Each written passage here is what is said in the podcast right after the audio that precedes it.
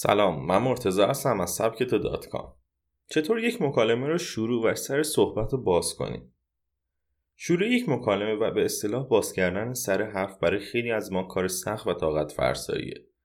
گاه آنقدر نسبت به آن ترسیم که دچار عرق سرد و تپش قلب می‌شویم.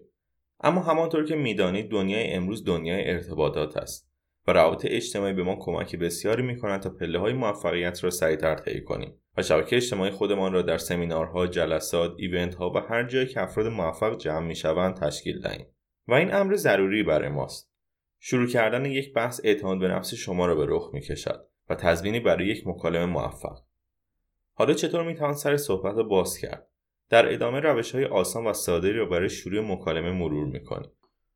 یک چه لباس شیکی دارید؟ تمجید افراد در مقابل ایجاد ارتباط با افراد جدید یک گارد ذهنی دارند تمجید یک روش خوب برای از بین بردن این ارسی و گارد است. پس با تمجید کردن مانند چه لباس شیکی دارید؟ چه خودکار یا حلقه زیبایی دارید و سوالهایی از این دست یک مکالمه را شروع کنید. دو می‌دانید آب سرد کن کدام طرف است؟ پرسش. با مطرح کردن این گونه سوالها مطمئن هستید که حداقل فرد روبرو پاسختان را خواهد داد. اما ادامه دادن صحبت به شما بستگی دارد و ممکن است کمی مشکل باشد. اما همیشه درخواست راهنمایی از افراد یک روش عالی برای شروع بحث است. 3. می توانم کمکتان کنم؟ یاری رساندن.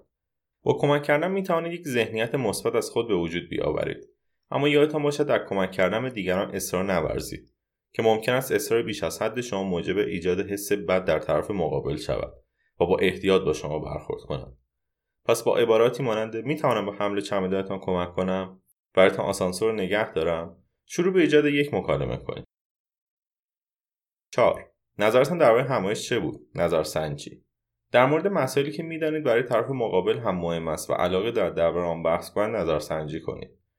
نظرتان درباره همایش فوتبال چه بود؟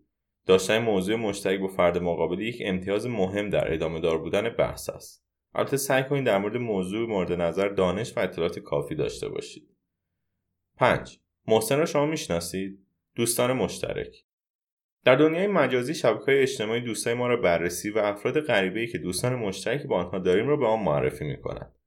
از این روش در دنیای واقعی هم می‌توان استفاده کرد و با افراد غریبه به دنبال آشنایان یا دوستان مشترک گشت.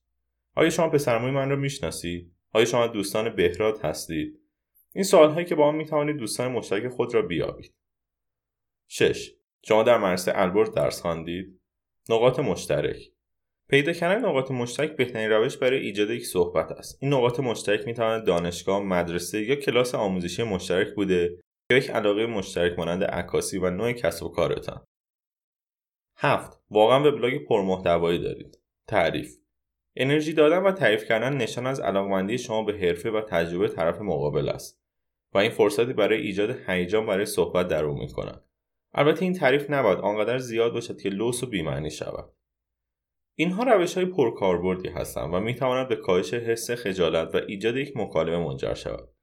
علاوه بر روش های فوق کمی تفکر کنید و روش های دیگر را که مناسبتر برای ایجاد یک مکالمه می‌بینید استفاده کنید.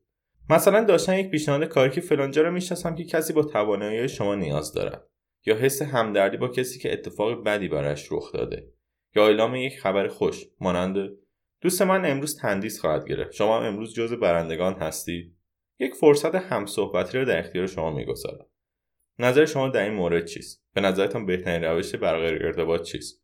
خوشحال میشیم که حتما نظرتون رو با ما در میون بذارید و تلگرام سبکتو رو دنبال کنید. t.me/sabketo.com